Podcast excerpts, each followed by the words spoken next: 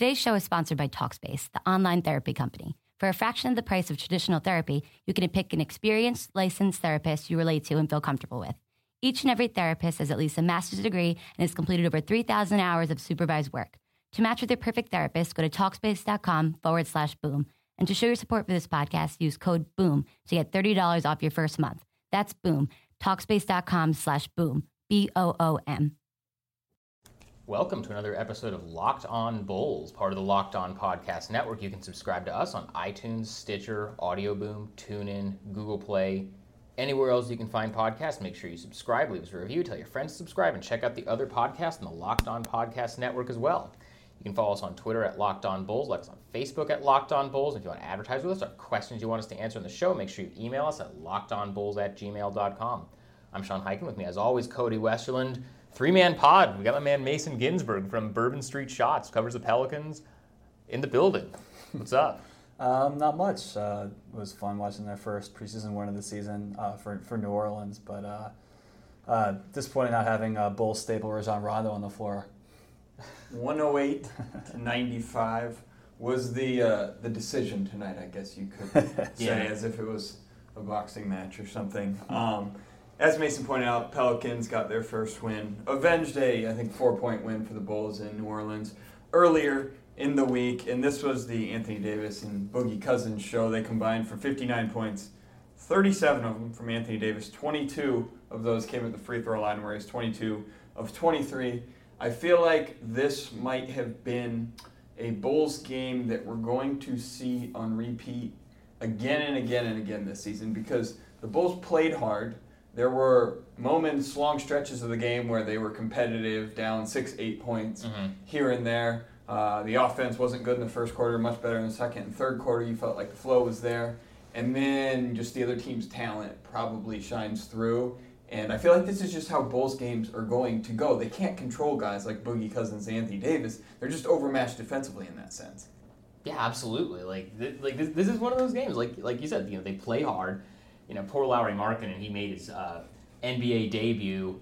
Uh, you, you know, you're gonna we're gonna talk about that in a second, but his first assignment, oh, you're gonna have to guard DeMarcus Cousins. Hey, welcome to the NBA, kid. Like, that's just not gonna go well for him. Yeah, Lauri played a fair amount of center, um, more than actually I kind of expected. He only played 15 minutes and 29 seconds because he was on a roughly 15 minute time limit because of the back spasms he's been dealing with that kept him out for the first three preseason games.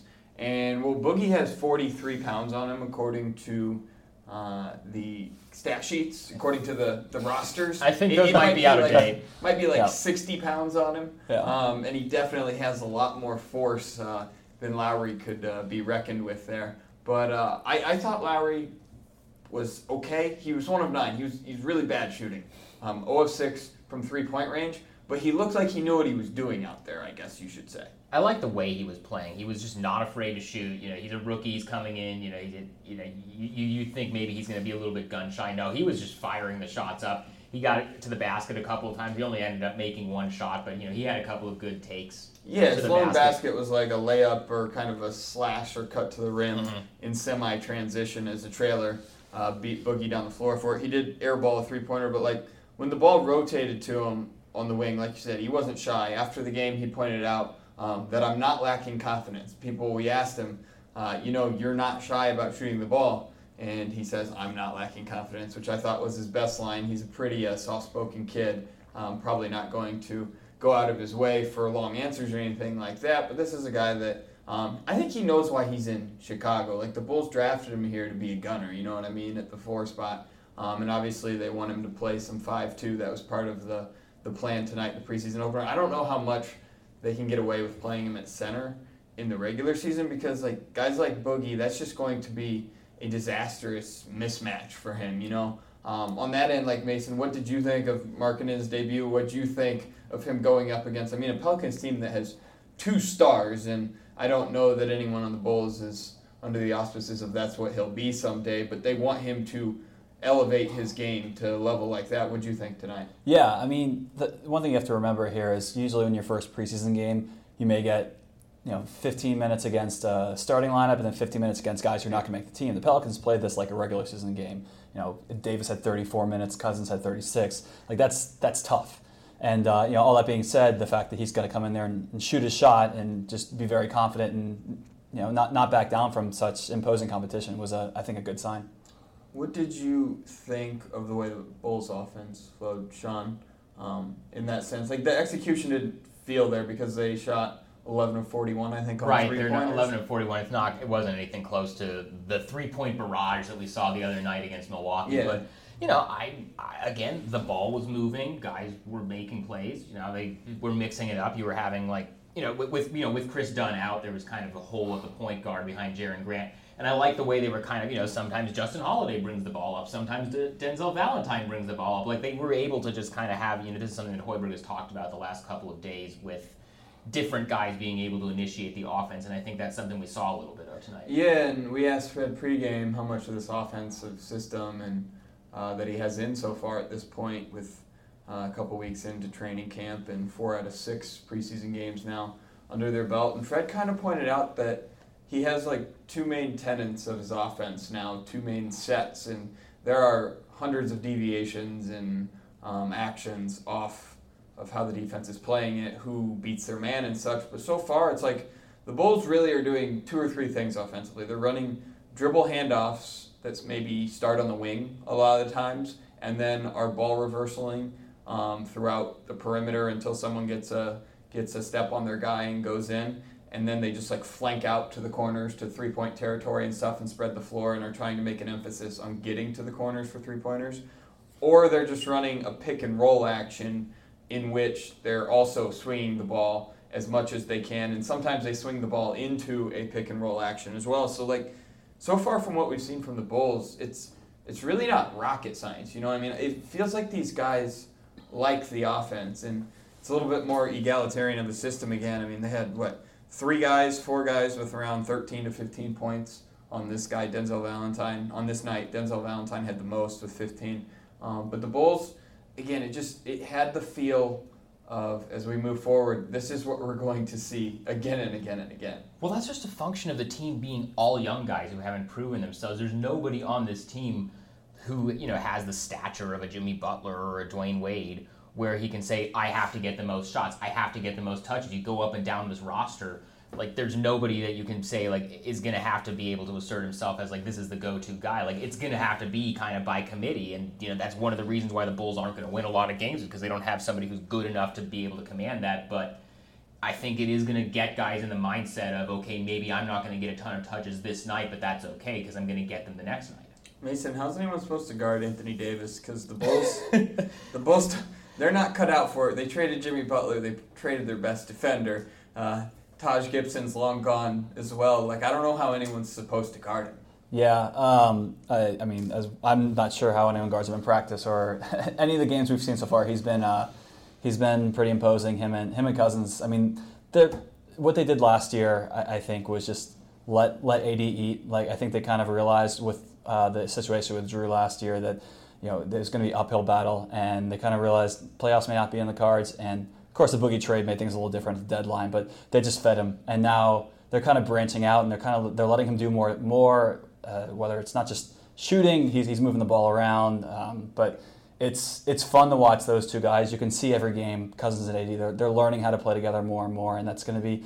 I mean, as we see with injuries with these fringe guys like Solomon Hill and uh, Rondo, like this team's just going to go as far as those two guys go. Well, one thing that a lot of guys talked about, you know, in the locker room after the game was that now, like, you know, they did the they did the trade last February, and you know the Pelicans were actually pretty good after the trade when those two both played. Mm-hmm. But now it's like okay, they've had a whole offseason and they have a whole training camp to get DeMarcus acclimated and get him, you know, put into the system as opposed to, you know, you're in the middle of a playoff race and then you do this trade and you have to work a guy in who de- commands as much attention in the playbook as DeMarcus Cousins in the middle of the season when everybody is already kind of used to their roles and you're already kind of in the middle of this playoff spot. Now like they kind of get a fresh start to get him worked in and, you know, figure out how they're going to use him and how they're going to use him and Anthony Davis together and you know, I think that's going to make them pretty dangerous this season if everybody can stay healthy. Right, and that's always been the key. I mean, that they've been looking good, and I think they had a real plan of attack. And now, I mean, I'm not going to sit here and you guys saw him play last year. I'm not going to say Rondo is a guy who's going to make or break your season, but the way well, he did in the playoffs for the Bulls. fair enough. But the way that they kind of planned this out was to, for Jrue Holiday to be their secondary ball handler. and for them to be able to really dish it around and, and create some serious movement and cutting action. And uh, with this Rondo injury, it, does it go back to how it is how it was before with Jrue Holiday being the main guy? Do they fill, find someone who fill that role for Rondo while he's out? Um, it's a it's a question. It's another one of those just you shake your head because you go into the, to the training camp and the preseason with this mentality. This is how the offense is going to flow, and now you have to make a change. And so I mean, as we saw tonight, I mean, Cousins and AD can can handle themselves in most situations, but not that the, the Bulls are going to be one of the better teams in the league. But uh, still nice to see. We'll uh, have to see if the Pelicans are going to change their, uh, you know, how their how their rotations change without without Rondo. Yeah. So just a note on the Rondo thing, by the way, uh, he has a sports hernia apparently, and he's going to see a specialist tomorrow in Philadelphia, and you know, we're going to find out more about his timeline then. But guys in the locker room for the Pelicans after the game, that was the locker room I went into, uh, seemed like they thought that he's going to be out four to six weeks, which is kind of a long time. Who's saying four to six weeks? That's what you know. Jrue said that. Like just obviously not as an official thing, but he's like, yeah, you know, four to six weeks. He'll you know he'll be back in the rotation. Like it sounds it sounds like he might be out a while. Yeah, like Scott, uh, Scott Kushner from the Advocate reported that's that's what okay. he's that's what he's hearing. New Orleans Advocate, sorry, and. Yeah. Um, and so, I mean, we'll see. They're going to know for sure tomorrow. Um, but I think the Pelicans are operating as as such as he's going to miss about the first month of the season. Well, did you think? And I mean, this is still holds water too, because um, he will be back this season, obviously. But is this experiment going to work? Because you look at it from the Bulls' perspective of last year with Rondo, and you say, no, the experiment didn't work whatsoever because the offense was just so clogged up, so such so dysfunctional on a night to night basis with so much isolation ball from Jimmy and D Wade, and then Rondo wanting playing wanting to play in a different style. Not enough shooters on the perimeter for the Bulls last year for Fred Hoiberg's system. Uh, and you look back on it, you're like, his influence on the young guys was great. So in that sense, it was really good to establish an attitude of what it takes to work every day and be a professional. I think Rondo did an excellent job. But on the floor, it didn't work. Pelicans in a little bit different of a situation, wanting to make the playoffs right now. You know what I mean? Hmm. Um, is it going to work? Um, I so I think I think it will. Um, it's they're definitely better fits without a doubt, um, but they they wanted two ball handlers to really to help. They wanted someone to take some of the pressure off of Jrue Holiday and let him be more of an off ball guy who can uh, who could shoot it and, and, move around without the ball a little bit. And so, uh, for example, first game of the preseason, Pelicans took five mid range shots outside of the paint, and okay. so that that's kind of what they're looking to do and, and trying to get open threes with those with those big two guys in the middle, and then uh, you know getting getting into the paint uh, for their guards. So uh, I, I, think they can make it work. Uh, it, like I said, Rondo's not going to help you space the floor, but um, but I, I, think what what they need and kind of what I was looking at the Bulls do a little today and got a little jealous was 41 threes. Like that's you're not going to take 41 threes with Cousins and Davis in the middle, but you need guys who are willing to put the ball up and uh, to try to give them a little bit of space. Well, it kind of helps that Cousins and Davis are both guys. Neither of them are great three point shooters, but they're both, you know, they have that in their game. They're both willing to go out there, take those shots, and they make at least enough of them that the defense has to respect them. So guys that are so dominant inside like that that can step out and do that, that's going to give them a lot of options. As far as the Bulls, yeah, they're going to have no shortage of because I mean, if you if you look if you look at tonight, Niko Mirotic five three point attempts, Justin Holiday nine three point attempts, four for Jerian Grant, four for Bobby Portis, seven for Denzel Valentine, six for Lauri Markkanen in his first ever. like they've got yeah. then you know Zach LaVine once he comes back from the torn ACL, he's upped his three point shooting a lot in the last couple of years in Minnesota. They've got no shortage of guys who are going to put those shots up. Whether they go in on a night to night basis, that's going to probably be a lot of variance, and that's going to contribute to them not winning a lot of games, but they got guys that are going to be shooting them. They're going to probably be in the 40s or somewhere around there most nights or a lot of nights. Like we've said before, it seems like everyone on the Bulls pretty much has a green light. And along those lines, Highkin, we got to talk about one of your boys. Which of my boys? Bobby Portis. I don't think he's making any inroads right now toward more playing time. He had 10 points and 6 rebounds, whatever. You look at the box score, that's fine in 21 minutes. But he was 4 of 11 from the field, and it just it, they seem like empty minutes to me when I'm watching them. Uh, I someone on the Bulls has to get rebounds. He got six of them. That's good, but again, someone has to get some rebounds. Um, I just don't think offensively, it doesn't feel like he's in the flow. It it feels like the Bulls are executing the process of Fred Hoiberg's offense when Niko Mirotic is out there. Mm-hmm. Um, because Niko, wherever he is at, the decisions Niko is making, and look, Niko hasn't had the greatest preseason either here, um, but that's what it feels like to me when I'm looking at this. And this is a big opportunity for Bobby Portis this season. And so far, I just I don't feel like he's a different player yet. Well, the, well, the Bobby Portis decision tree is literally just you know he gets the ball, he's gonna put the shot up. Like or may- maybe he makes one pass, but he's gonna he gets the ball, he's gonna put the shot up. Like that's you know you look at you know with, with Niko, like he's you know he's able to like get the ball and then you know Pump he's, fake. he's well, pump- Niko has a Well- lot of pump fakes well, on his of- decision tree. Well, right, a lot, a lot of pump fakes, but also like you know he'll make the pass. Markkanen seems like a pretty sharp player. Like he'll make the pass. Bobby, like he's a guy. He gets the ball. He's going to shoot it. Like that's just what's going to happen. And you know with what Hoiberg wants to do when it comes to like everybody moving the ball around, you know. Bobby gets the ball, he's gonna shoot it. Like that's not that's not really that doesn't really fit in with it. Niko's Niko's decision tree is just always ripe with pump fakes. You know, what I mean? Like, Absolutely. always great harvests of pump fakes from that tree. Um, but the Bobby thing, I mean, you just made his decision tree like it's almost like a flow chart. Should I shoot? Yes. And then you point toward no, and it says, "Ask yourself again: Should I shoot?" and he just goes, he just does that until he lands on yes again. And look, again, four eleven. This is one game. He just he hasn't stood out in the preseason, um, much to me. And Fred hinted after the game. He was asked, "Is the starting lineup you used in this game?" And just to be clear on that, it was Jerian Grant, Justin Holiday, Robin Lopez, Nikola Mirotic, and Paul Zipser.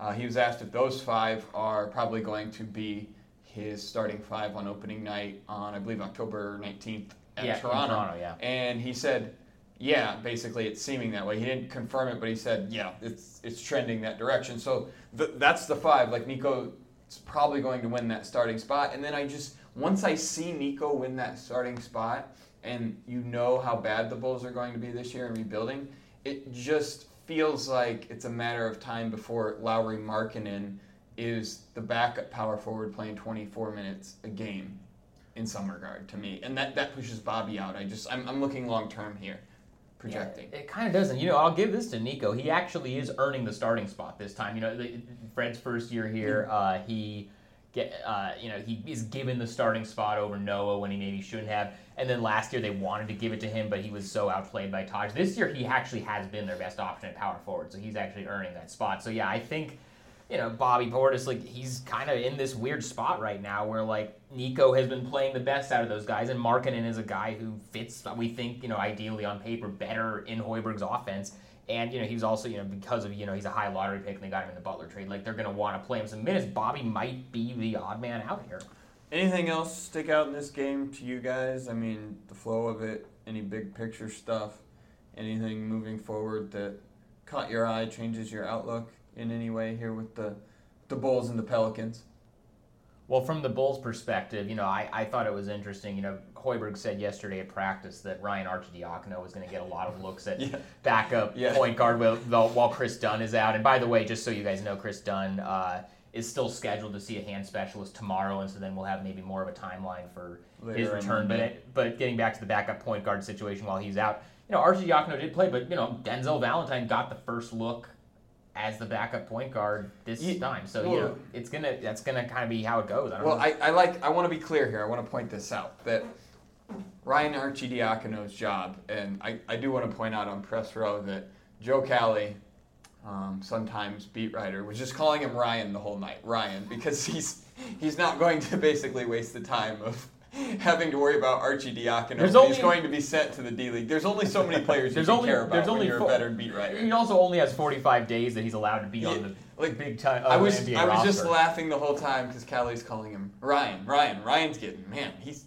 he missed that open guy. Oh, Ryan just shot a three like the Have whole we had time. Cowley on the podcast yet? I feel like we need to do that. That's true. We do absolutely need to. Uh, but but Ryan's job was to like dribble the ball up the court while getting hounded by E'Twaun Moore or another Pelican Bulls legend E'Twaun Moore, by the probably further down on their roster there who's just trying to prove himself. Uh, his job was to dribble the ball up the floor and then give it to someone else to initiate the offense. So I'm not sure about the specifics here of Bulls backup point guard because we should actually right now probably tag it Bulls backup guy in charge of dribbling to half court, and then Bulls backup in charge of initiating the offense. It's two different things right Dave, now. David Nwaba has been dribbling the ball up all, around half court. Like he's been kind of initiating the offense, even though Fred Hoiberg was very quick to point out the other day in practice that he's not a point guard. Yeah, David Nwaba also he has absolutely mad hops, absolutely mad hops, and he went up for an offensive rebound in this game, caught it midair, and I I swear I've never seen anyone fake a pass twice in midair in which they're getting an offensive rebound. It's one thing to have the ball already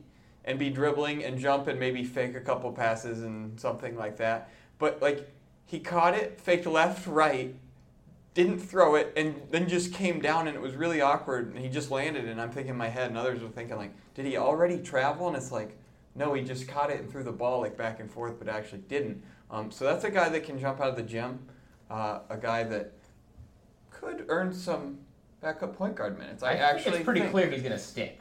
yeah, I think so too. Because what the Bulls have 13 guaranteed contracts, he'd be in line for the 14th roster spot, and then despite um, their claims otherwise, they'll probably cut a 15th man and save a few dollars. Or what do you think here? Yeah, probably. Even though you got to get to the salary floor, I think, and I think we know who the odd man out there is going to be.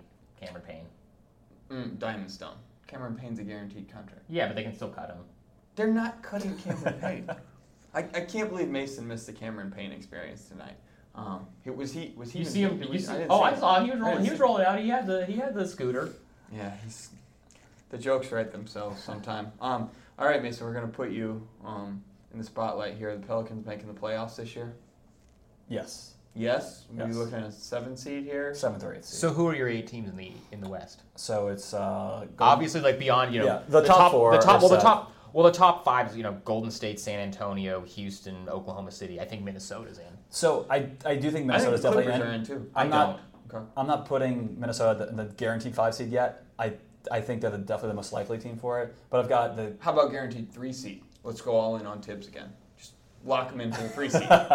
That's what we should do. Um, but I think uh, the last three are the Nuggets, Clippers, and uh, and Pelicans. Uh, Okay. in- So, so you have them ahead order. of. So you have them ahead of Portland.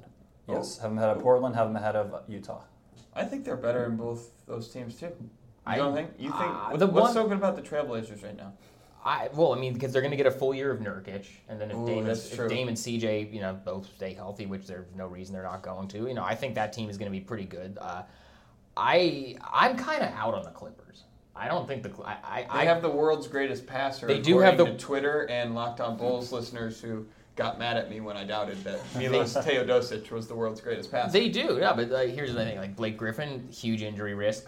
Danilo Gallinari, See, that's- huge that's injury great point, risk. is I mean, I realize this is a huge thing with the Pelicans too. But like, I, I think the Pelicans and the Clippers are both teams where like if they're if they're healthy, I think they have enough talent to clearly be in the playoffs. But those are Yeah, both teams fair. where I don't. I have so many questions about them being able to stay healthy. And then with New Orleans, you already are seeing Solomon Hill's going to be out for a while. Rondo is we think is going to be out for a while, and when Solomon Hill is like a big deal that he's injured, like that's not great. yeah. I mean, they, they just replaced him effectively with Tony Allen, who doesn't. I, I think Tony, But Tony Allen's a lot like of 35 though. Like, Uh, he does a lot of what Solomon Hill's going to do uh, between him and uh, you know, and they got Dante Cunningham back, and so that that fills a lot. The problem is like the trickle down effect of the depth, but I mean th- those two guys will fill a lot of what Solomon Hill's going to do for New Orleans. I. I think it's Denver, Portland, Utah for those last three spots in some order. But like any of those five or six, actually even Memphis could sneak in there. Yeah, I mean, I just, I, I mean, I, I obviously like their big two, and, and Parsons is a big X factor for them this year. Oh well, I, I. I, I forgot just- Chandler Parsons was even a thing. Like I'm not even like I'm not even counting. Chandler Yeah, I just don't see as, it like, other outside. They, they just need so much. Uh, they, they don't have anything apart from uh, Gasol and Conley, really. I So- would I would put them behind those, but I mean I mean I think you know I think I think New Orleans would be in the mix if they if they can stay healthy, if guys can stay healthy, if AD and Boogie can stay healthy for a whole year, and Jrue Holiday, like I think yeah, I think they could get in there, but that God the West is going to be such a bloodbath though. Yeah, absolutely. I, I mean, the fact of the matter is, uh, Jrue Holiday, I feel like it's a bad rap with his health. He had a bunch, bunch of problems before, but he's been healthy He had for his two family years. situation Yeah, last been year. That's why he two missed a lot of time. I So- want to let you know there's a sequence in the third quarter, I think, when the Bulls had their most beautiful possession of the night, swinging the ball around the perimeter like three times, and uh, Denzel Valentine hitting a three pointer in the quarter that I thought to myself, the United Center crowd just got really loud in a preseason game. It was like the second loudest of the night, right after the Dunkin' Donuts contest, of course, uh, as always. But I was like, By the way, Dashing place- Donut won the Dunkin' Donuts. This place would be really fun if the Bulls were really good and in the playoffs again, like truly good. And then for a second, my mind wandered. and I thought if the Bulls shoot 50% on three pointers the whole year and shoot 40 of them a game in the bad East, could they make a run? No. No. No. No, you're no. just- so that was you that was as far as the Bulls playoff talk. You got, started so- to have the thought, and you're just like, wait, no, what am I no, doing? no, even if they shot 50%, probably not, um, is the way it goes. But like I said, that is, uh, it's probably a lot of the Bulls basketball that we will see um,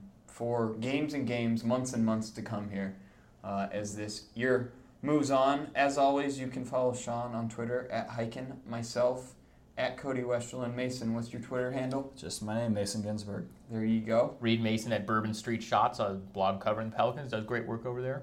Thank you. Yeah. Follow us on Twitter and Facebook as well with Locked On Bulls by its name. Email us at lockedonbulls at gmail.com.